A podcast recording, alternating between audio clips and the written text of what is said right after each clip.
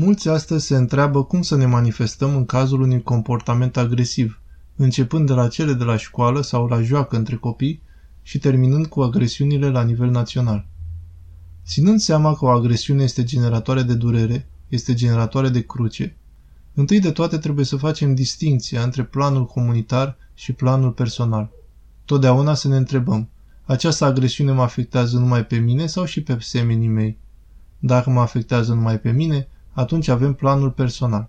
Dacă nu, suntem pe plan comunitar.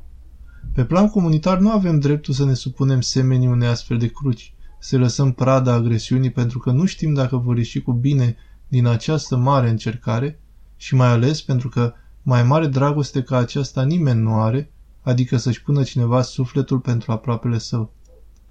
Pe plan personal, Domnul a spus că dacă ne pălmuiește cineva pe un obraz, să-l întoarcem și pe celălalt. Asta însă se aplică până când celălalt ne desparte de Isus, adică ne împinge în păcat.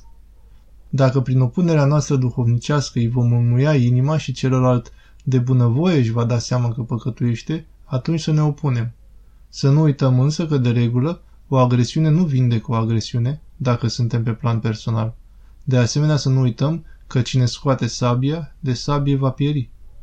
Domnul nostru Isus Hristos ne-a dat însă exemplul că nu numai trebuie să mergem până la moarte, ci moarte pe cruce, fără însă să ne încărcăm cu păcat. Dacă însă nu putem să-L urmăm acum pe Hristos până la sfârșit, atunci să încercăm să evităm pe cât posibil agresiunea pentru a ne putea desăvârși și a învia prin cruce. Bazat pe Sfântul Nicolae Velimirovici, Sfântul Chiril și Metodie, Ioan capitolul 15 versetele 13-15, Matei capitolul 5 versetul 39, capitolul 26 versetul 59.